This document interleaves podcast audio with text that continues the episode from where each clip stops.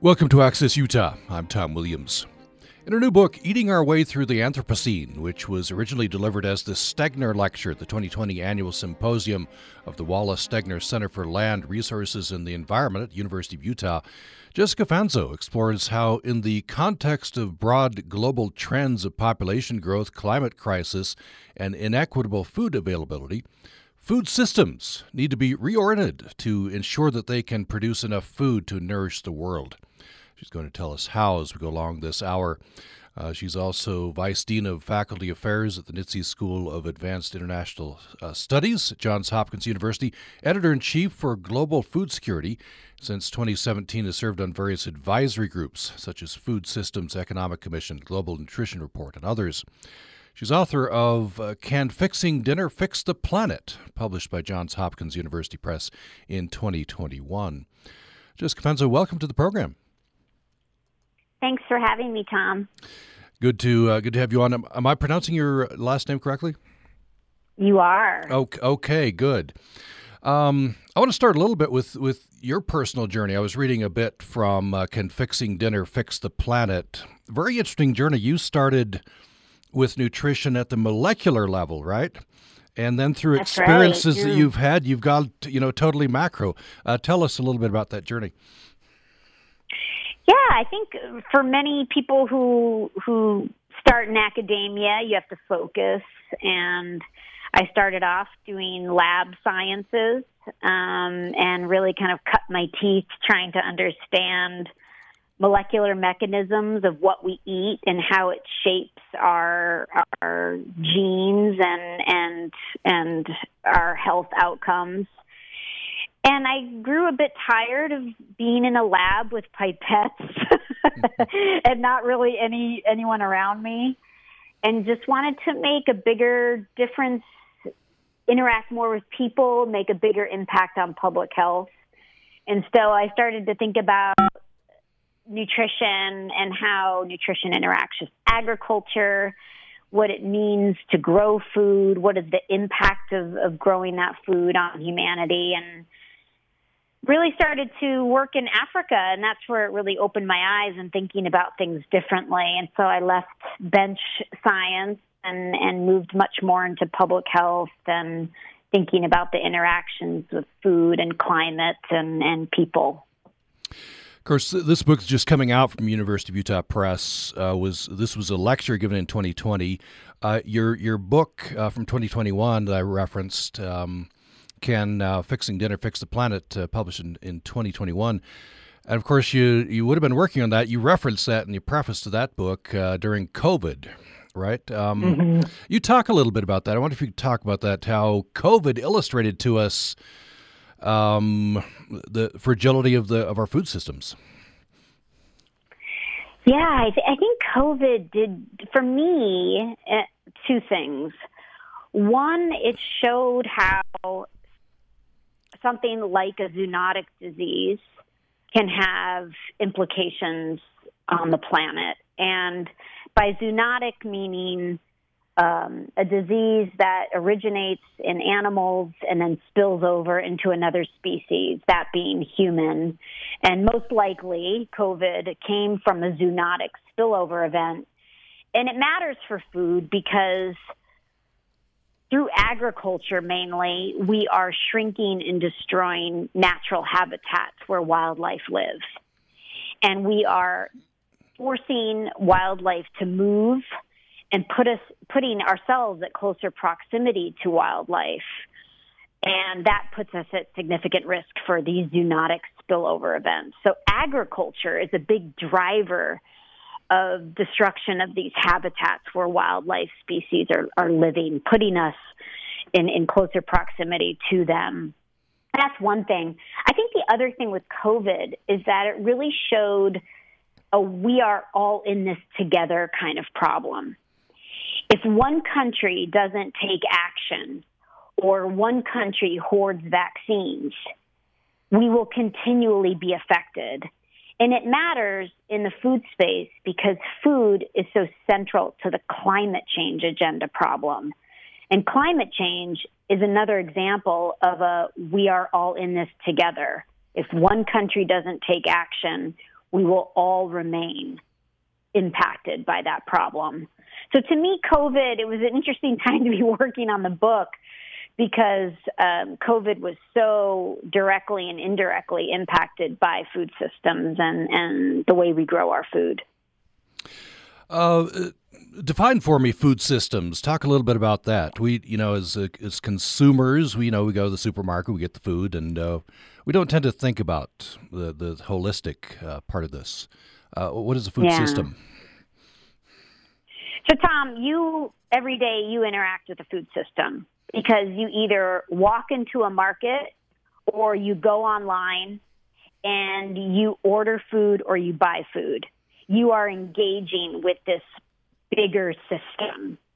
Now, some of us engage very locally with systems. We're going to a farmer's market. We're buying food directly from farmers. Some of us walk into Walmart, and we don't know where our food is coming from. But those are all part of this larger global food system. So food systems is everything about food. Food is grown. We need a lot of inputs to grow that food. We need land, we need sunshine, we need water, we need fertilizers at times, we need to stave off pesticides. Food is processed into, you know, what Michael Pollan called food-like substances. It's packaged, it's moved, and it hits supermarkets and restaurants, all these different places where we are part of the food system. We as citizens go in and make decisions about what we're going to buy. Some of us have more options. Some of us have less. Some of us have more choice. Some of us have less. But that whole system of growing, packaging, processing, moving food, and buying food is all part of this big global food system that involves many actors, some very large-scale corporations to very small scale.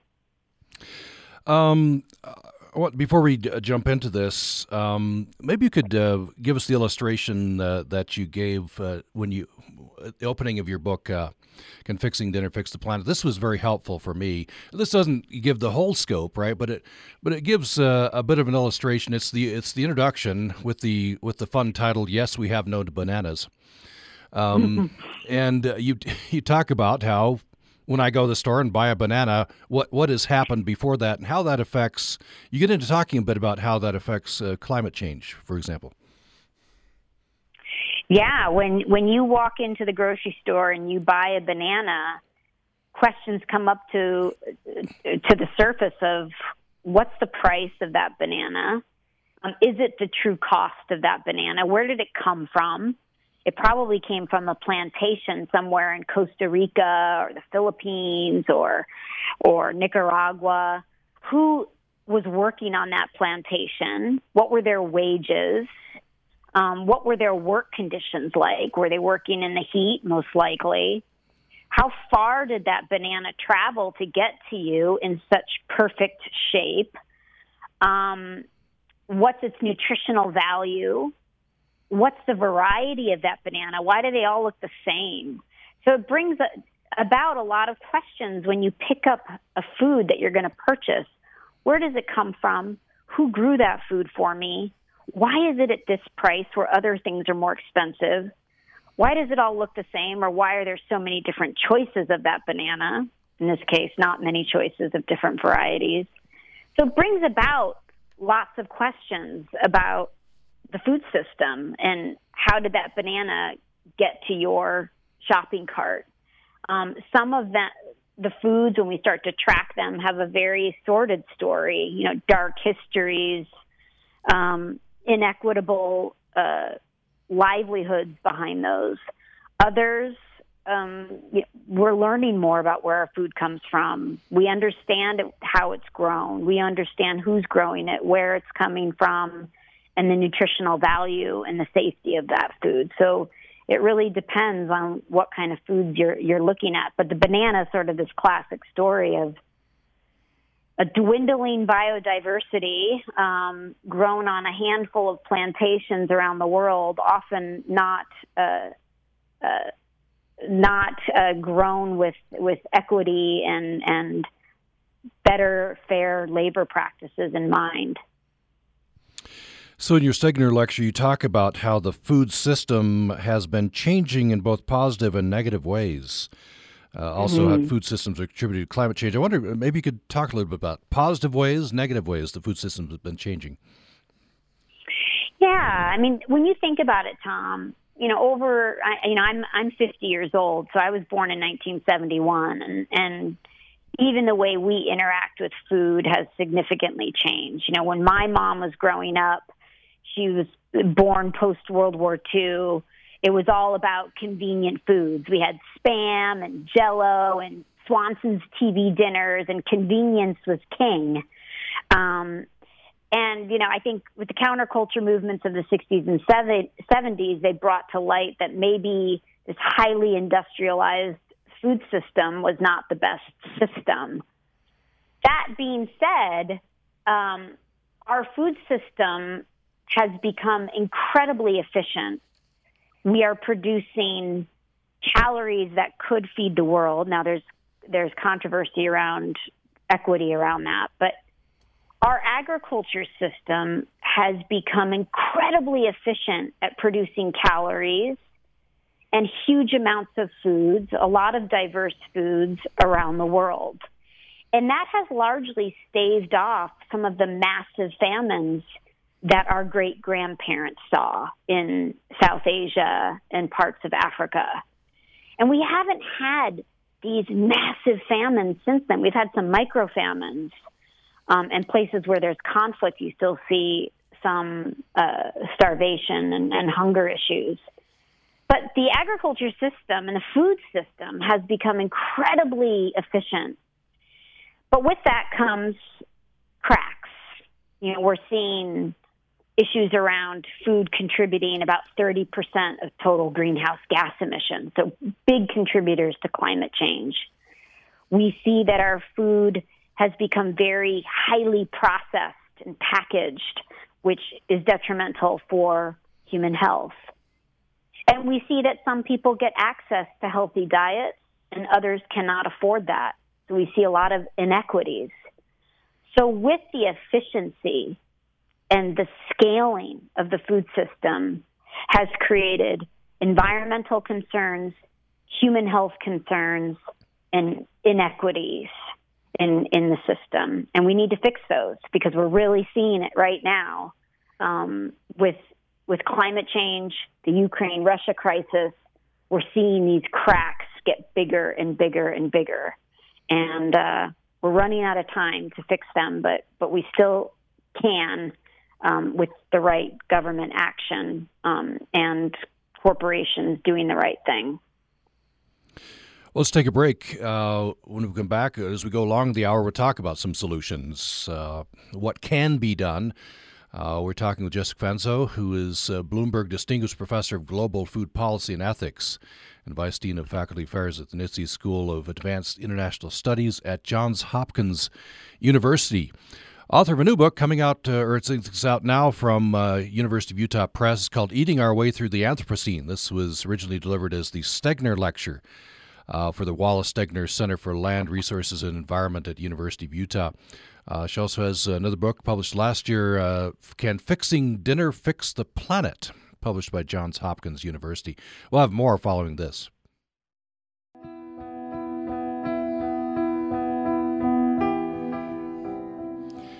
Thanks for joining us for Access Utah. Our guest for the hour is Jessica Fanzo, Bloomberg Distinguished Professor of Global Food Policy and Ethics at Johns Hopkins University, Editor-in-Chief for Global Food Security, author of Can Fixing Dinner Fix the Planet, and uh, just out now from University of Utah Press, Eating Our Way Through the Anthropocene, which is based on a Stegner lecture at uh, University of, uh, of Utah.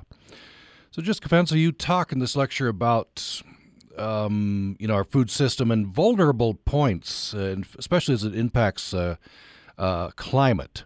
Um, and cite us some modeled future scenarios of agriculture production in a three degrees Celsius warmer world. That's kind of a, a middle prediction, I think. If, if, you know, five Celsius is the doomsday and the goal is to no more than one point five, I think, right? So uh, t- tell me a little bit about what this modeling shows uh, with a three-degree warmer world. Yeah, it, and I think it's, you know, when you look at some of the models, uh, if, if you go to even to two, two point five, um, some of the impacts um, on food systems from climate change will be significant. So some of the big ones are, of course, um, extreme events, flooding, droughts are currently and will continue to decimate Uh, the agriculture sector um, now and into the future, and we're already seeing that in some places. You know, prolonged heat, droughts, and, and flooding um, is, is uh, really decimating crops. But when we look at the models as the world starts to even further warm, um, there will be a significant decline in the ability for many different landscapes to grow enough food. So when we were speaking earlier, Tom, right now the world does grow enough food for an eight billion uh, population, which we'll reach at the end of this year.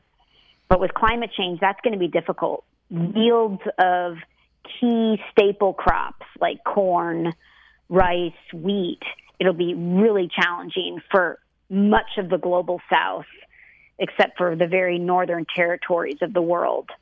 The other big issue, and a lot of modeling has now uh, come to consensus on this, of different scientists working together and, and, and separately, is that when there's more C O two, a greenhouse gas, in the atmosphere, the nutritional quality of crops will decline. So models suggest that key nutrients like protein, uh, iron, zinc will decline among a whole series of crops, not only uh, carbohydrate staple crops, but key vegetables and fruits, and what they call a C O two fertilization effect. So that is sort of the second piece of, of what the models are predicting.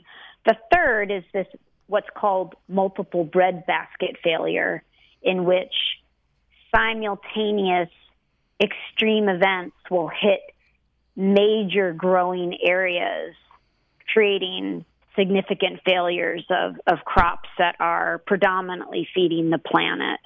Um, we just have just seen with Ukraine and Russia going to war, those are two major breadbasket countries. They produce a lot of ca- calories for the world, and that has had implications on global food prices, food stocks, food supplies, and that's just two countries being affected by a war. You can imagine in a climate change scenario where you have a lot of extreme events happening, wildfires, droughts, floods, that could really be, be uh, negatively um, impacting a lot of the agriculture systems around the world. So it's not a very, it's not a very uplifting picture, but if we don't take action on climate, it's going to get incredibly difficult, you know, and just and just heat stress. It's going to be hard to raise livestock in a hot world.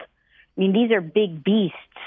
You know, cows need to be cooled off, and if it, it's going to put a lot of strain on ranchers to be able to raise cattle in in a, in a hot world. So we're really going to see some ramifications if, if action's not taken.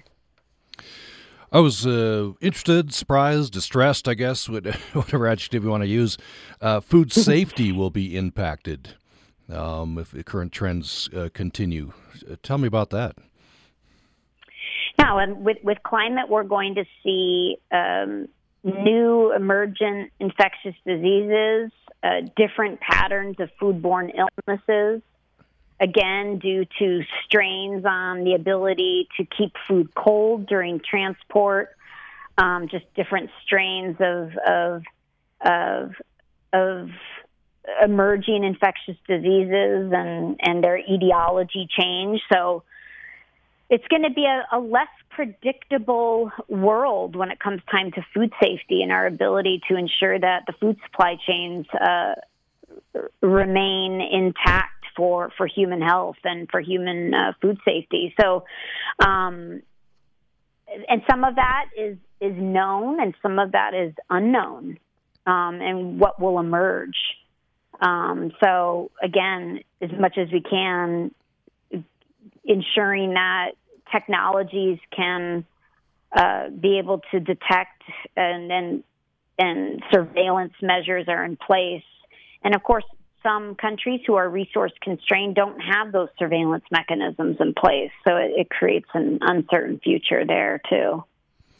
If you just joined us, we're uh, talking about food. Uh, Eating Our Way Through the Anthropocene is the, the, author, the uh, title of a new book. The author is Jessica Fanzo. Um, she's author also of Can Fixing Dinner Fix the Planet? And Jessica Fanzo is Bloomberg Distinguished Professor of Global Food Policy and Ethics at Johns Hopkins uh, University. Um, so talk to me a little bit about our diets. Um, there's some distressing statistics here in, the, in this uh, your lecture. Um That, uh, you know, I, I think, you know, talking about right now, uh, let alone in the future, uh, in a climate-stressed uh, future, uh, let me just read some of these. One in three people are malnourished. Approximately eight hundred million people go to bed hungry. one hundred fifty million children who are stunted or chronically undernourished. Uh, the, the stats go on and on. The, the diet problems right now. Yeah, a lot of the malnutrition we see in the world is is directly related to the types of foods we eat. And, you know, one of the most alarming statistics I find, Tom, is two point two billion people are overweight or obese. And um, a lot of that is due to the kind of diets we eat. And diets now are one of the top risk factors of disease and death in the world, which just blows my mind because, you know, when I was uh, a young nutritionist, diet was never really thought of as a risk factor. Now it's up with smoking, uh, with air pollution, with uh, excessive alcohol intake as being a risk factor for disease. And it's one of the top. And why is that? Well, a lot of that has to do with the types of foods that we have access to. You know, what is cheap and readily available are these highly processed, packaged junk foods. They're tasty, you know, they're sugary, they're salty, they're rich in flavor, um, they're really convenient, and, and they're low cost. And that and those kind of foods are everywhere in the world. Um, and we can't blame people for eating those. They're just, it's what is mostly available and what people can afford. Um, about three billion people can't afford what is considered a healthy diet. You know, that's a diet made up of fresh fruits and vegetables, beans, nuts and seeds, um, whole grains. You know, it's that kind of diet is expensive and not easy to, to eat. So this is where governments and, and food industry need to step in and provide those foods in, in in cheap ways that are more readily accessible for everybody. Um, so diets are moving towards being less healthy, less sustainable from an environmental standpoint because we're eating a lot of high-carbon foods. And and they're, not everyone can access a healthy diet. So something's gone wrong in our global food system and the governing of that system. We need to get it back on track. You talk about uh, the, is the E A T Lancet Commission, or EAT Lancet Commission? EAT, that, that, yeah. Yeah, mm-hmm. that's a, a, a purposeful acronym, I guess, the EAT Lancet Commission. um, the goal of that commission was to define a healthy diet that would allow the world to stay within the Earth's planetary boundaries while feeding a global population of ten billion humans by twenty fifty. Ambitious, right? Uh, so uh, uh, mm-hmm. t- t- tell me about some of the some of the ideas that can, can help. Yeah, the EAT Lancet Commission set out to to try to come up with a diet that was not only beneficial for human health, that averted a lot of disease and death, but that was environmentally sustainable. And that E A T Lancet Commission was quite controversial because the big recommendation that came out of that was that the world, on average, needs to eat less meat, less animal products, particularly red meat and pork, and move more towards plant-based foods, more veggies, more fruits. Um, and that was the big finding. Now, there's a range of animal-sourced foods that one can consume, and there's some countries and some individuals that consume a lot of meat every day. So the the Eat Lancet doesn't argue that everyone needs to become a vegan, you know, no animal foods, but it does recommend that people come down in their animal food intake and try to boost more plant-based foods. Uh, they also talk about uh, reducing food waste at the household, Uh, food waste in the retail sector. Um, and what's not talked about in the Eat Lancet, which is becoming more and more important, which I think many people are confused about, is focusing more on the kinds of foods you eat and less about food miles, how far your food has traveled. Everyone seems to think that if you buy local, you're maybe saving the planet, but it's It's more about the kinds of foods, like moving away from beef, having maybe more chicken is more environmentally friendly than um, buying local beef, for example. Hmm. So you've uh, you've uh, you've touched a couple of potential third rails there, um, one, one, which is which I'm sure you know. Uh, so let me let me tackle the second one first, which is you know local food. We've Local food, that's been drilled into us, and there are a lot of good things about local food, right? But uh, but you're saying that maybe more important is the kinds of foods you eat. Yeah, exactly. So, I mean, knowing knowing where your food comes from, and even better, knowing who's grown them, knowing your farmers, is fantastic, right? You learn about, uh, especially for children, they learn about where their food's coming from. Um They can track it. They know who the farmers are. You learn to support those farmers. It's important for social cohesion of communities, local economies, um, and it, it makes you feel good when you go to a farmer's market and you know who your farmer is. You know them by name, and and you're supporting them. So that's that's important. Um, but when we look, you know. The way global food systems have been op- operated and organized, long value chains are incredibly efficient. And just because food has come from China doesn't mean that it's uh, it's contributed to a lot of greenhouse gas emissions because of the miles they've traveled. Usually shipments in, in boats where your food is moving um, are very efficient compared to uh, local truck miles. So that whole transportation food miles is, is really not true. It's much more about how was your food grown and by whom and where. So beef, red meat, livestock, they just produce a lot of emissions, methane emissions. And a lot of fossil fuels go into growing beef, and forests are really important as carbon sinks, and the number one driver of deforestation is beef. So understanding food and how it's raised or grown um, and the environmental footprint of that is much more important than, than say, the distance traveled of your of your food. So the, the, the Eat Lancet uh, Commission, they, they're recommending that red meat production would need to decline by sixty-five percent, which is that's, that's a big decline. Um, and of course, you know, ranchers are not going to be on board with this. That's their livelihood, right? Um, and it, a lot of tradition involved here, right? Uh, long tradition, especially in the American West. Uh, we we eat beef. Um, and so there, there are some barriers that are going to have to be overcome, I guess. Absolutely. I, I mean, for, for ranchers, this report was not a welcome report because it does infringe on their livelihoods. It infringes on their culture and their ancestry and their way of life.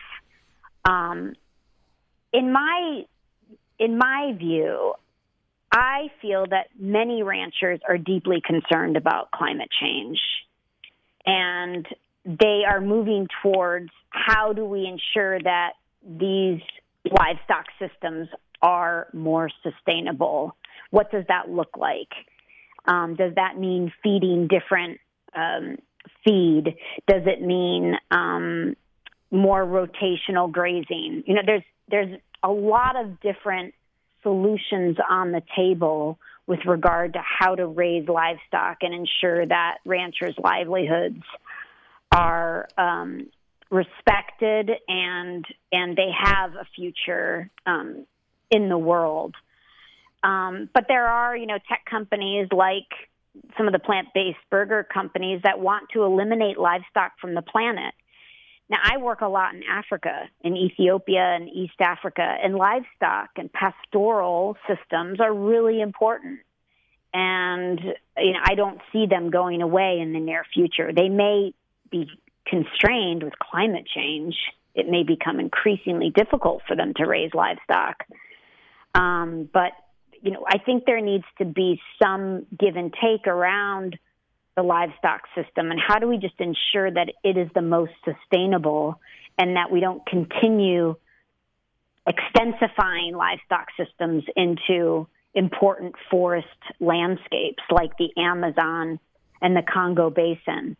Now, how do we get to grips with some some of that? But I don't think in the near future meat's going to go away, and people will con- continue to consume meat, but can we do it more in a sustainable way, not eating meat at every meal?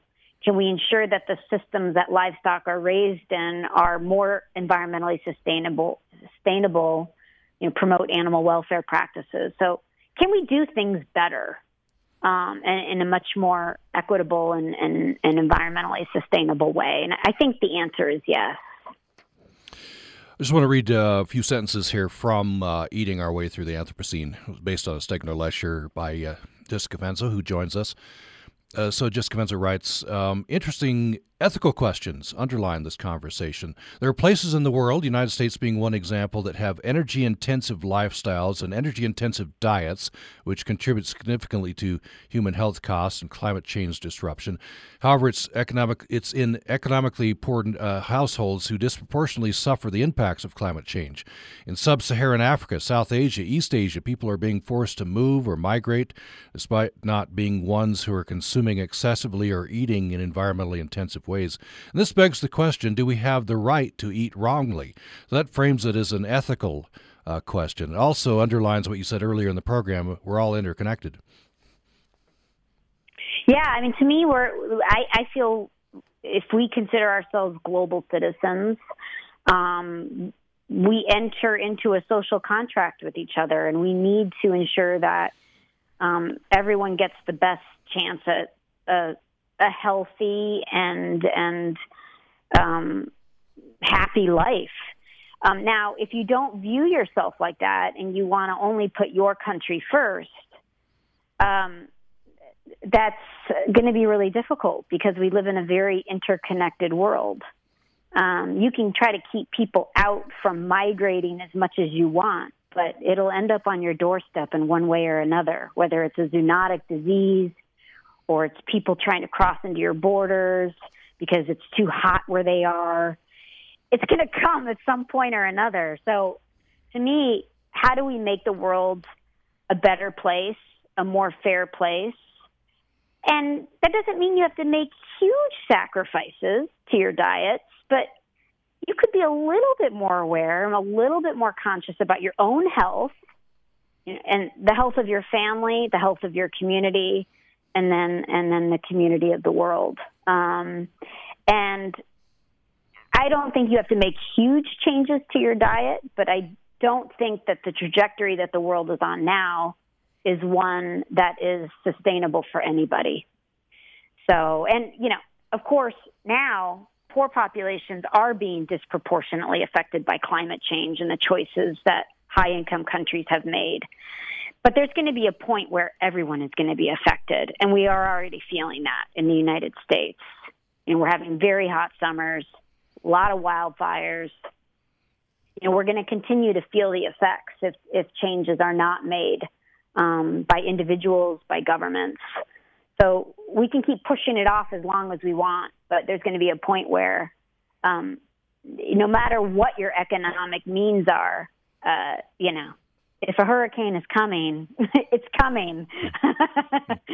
um, and uh, so it's nice to think that, you, you know, you can always get out of harm's way, but um, that's a, a bit of wishful thinking in, in, in my view.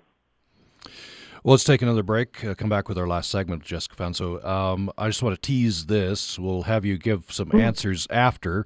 But you ask, can we have it all? Can we have human health, improved diets, stay within planetary boundaries to save ourselves and save the planet? You go on to say, can we have it all? It depends. So, and then you, you give some recommendations. We'll get into that following this break.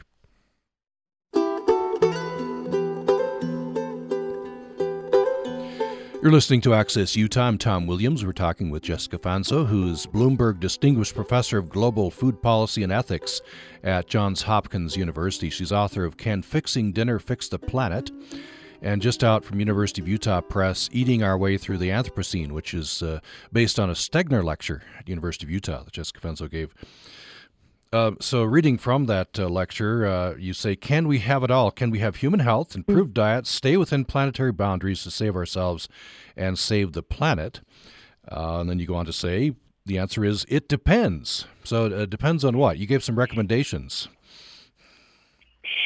Yeah, I think, you know, it really depends on government's commitment to even think about food when when they're making climate commitments. So Um, if you look at the convention of parties, the COP meetings that happen every year where countries come together and they negotiate on climate actions, food is not really even considered, even though it contributes about thirty percent of total greenhouse gas emissions.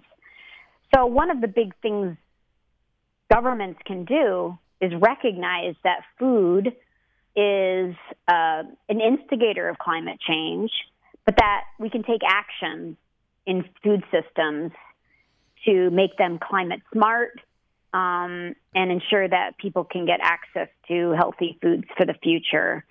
Um, so one is just governments committing and paying attention more to food systems um, and the role that they play in climate change, the role they play in people's lives. We're, right now we're seeing food prices go up and up and up. Um, because of the Ukraine-Russia crisis and climate events. Um, so it's time to take action. I think food corporations can also make a big difference, ensuring that food products are healthier, you know, whether it's reformulating the foods to try to reduce the salt and sugar intake, but um, using technologies to to make healthy foods tasty and affordable is, is, is key. Corporations know how to do it. It's just the incentive structures um, need to be there.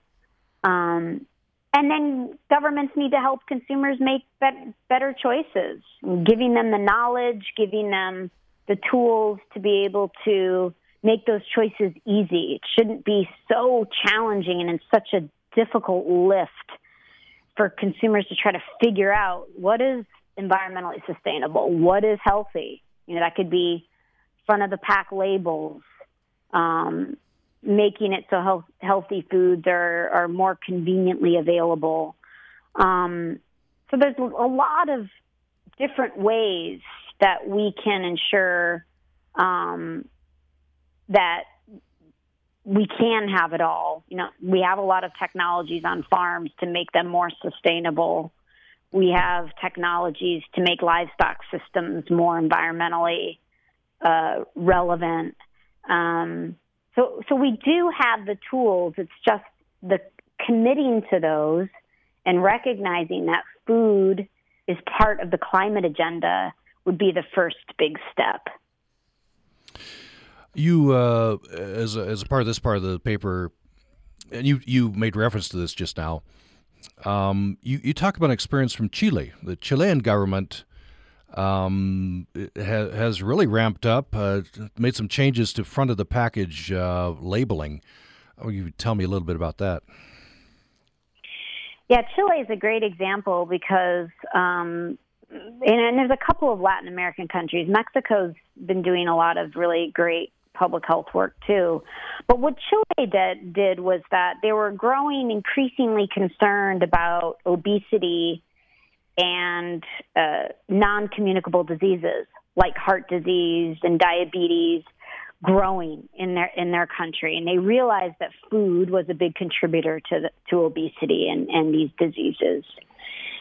And when they looked at people's diets in Chile, they realized that a huge portion of the diet was made up of these highly, highly processed packaged foods, you know, soda, cookies, potato chips.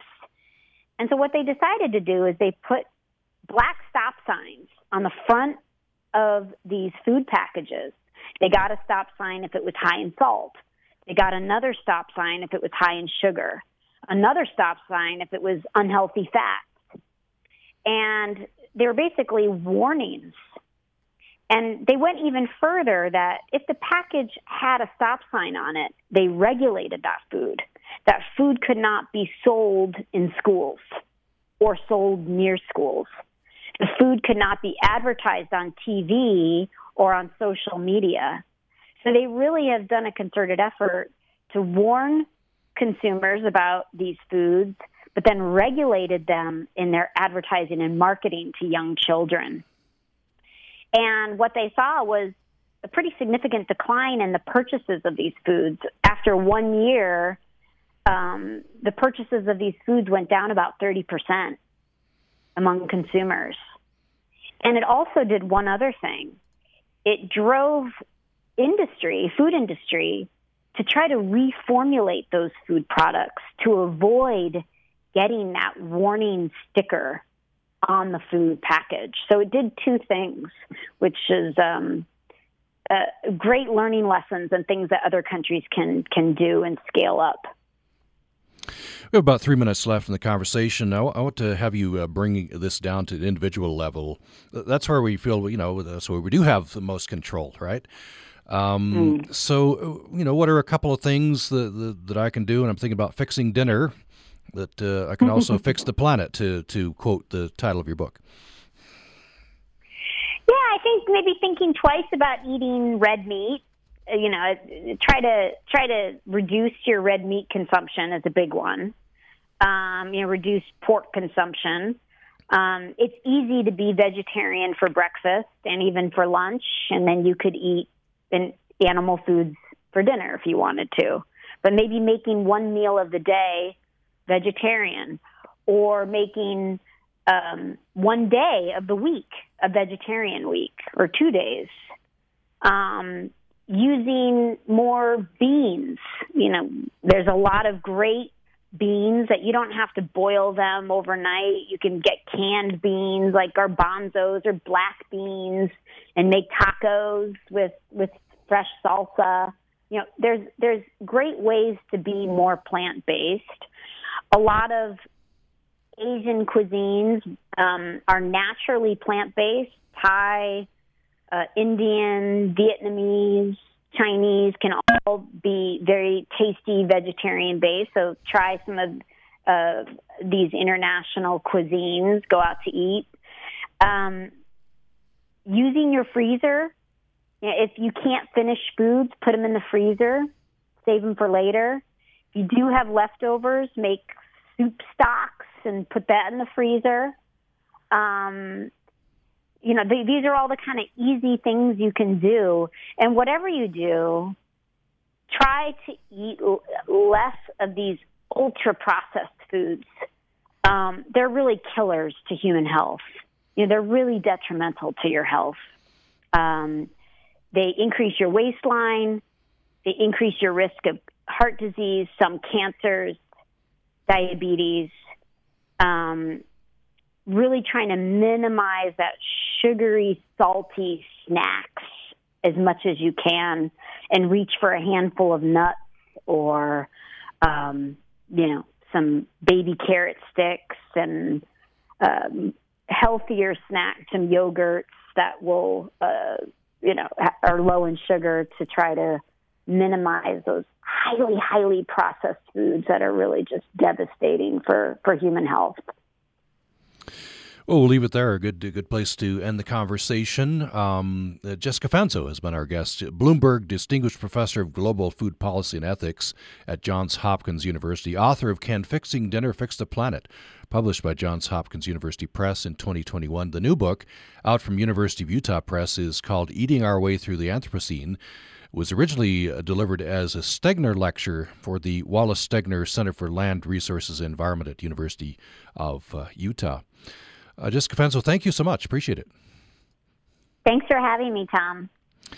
And uh, thanks, everyone, for listening today to Access Utah. We'll go out, as we always do on a Wednesday, with uh, Beehive Archive. It's the Beehive Archive on Utah Public Radio. I'm Megan Weiss. In Navajo belief systems, water is alive and a vital part of a healthy landscape. When Glen Canyon Dam blocked the flow of the Colorado River, a landscape that holds deep meaning in traditional Navajo spirituality was completely transformed. Learn more after this. I'm Jody Graham, Director of Utah Humanities. Beehive Archive is brought to you on Utah Public Radio by Utah Humanities with the generous support of the Lawrence T. and Janet T. D. Foundation. We are proud to partner with community organizations to tell Utah stories and hope you will tune in each week for the Beehive Archive. Welcome to the Beehive Archive, a two-minute look at some of the most pivotal and peculiar events in Utah's history. For some, impounding the Colorado River behind Glen Canyon Dam was a wildly successful technological advancement. But for the people in the Navajo Nation, it was an act of violence to the land. As early as nineteen twenty-two, when federal agreements aimed to fairly divide the waters of the Colorado among western states, the Navajo tribal government was excluded from the negotiations. Even as river flowed through their lands, no guaranteed water right was allotted to the Navajo people. And when the Glen Canyon Dam was later built in the nineteen sixties, the resulting reservoir dramatically impacted Navajo well-being. For the Navajo people, water is a living being. Tribal leader Hank Stevens explains that, quote, every living thing has to have oxygen. Even water has to have oxygen. If it doesn't have oxygen, it won't flow. And if you look at running water, you'll see little bubbles in it. The Navajo name for water is the one that you can see through. And as Stevens tells it, damming the Colorado River significantly impacted the spirituality and health of the Navajo people.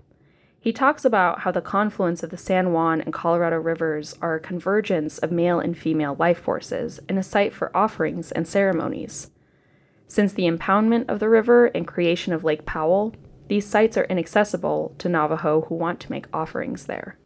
We never really had any type of health problems or anything like that, Stevens says.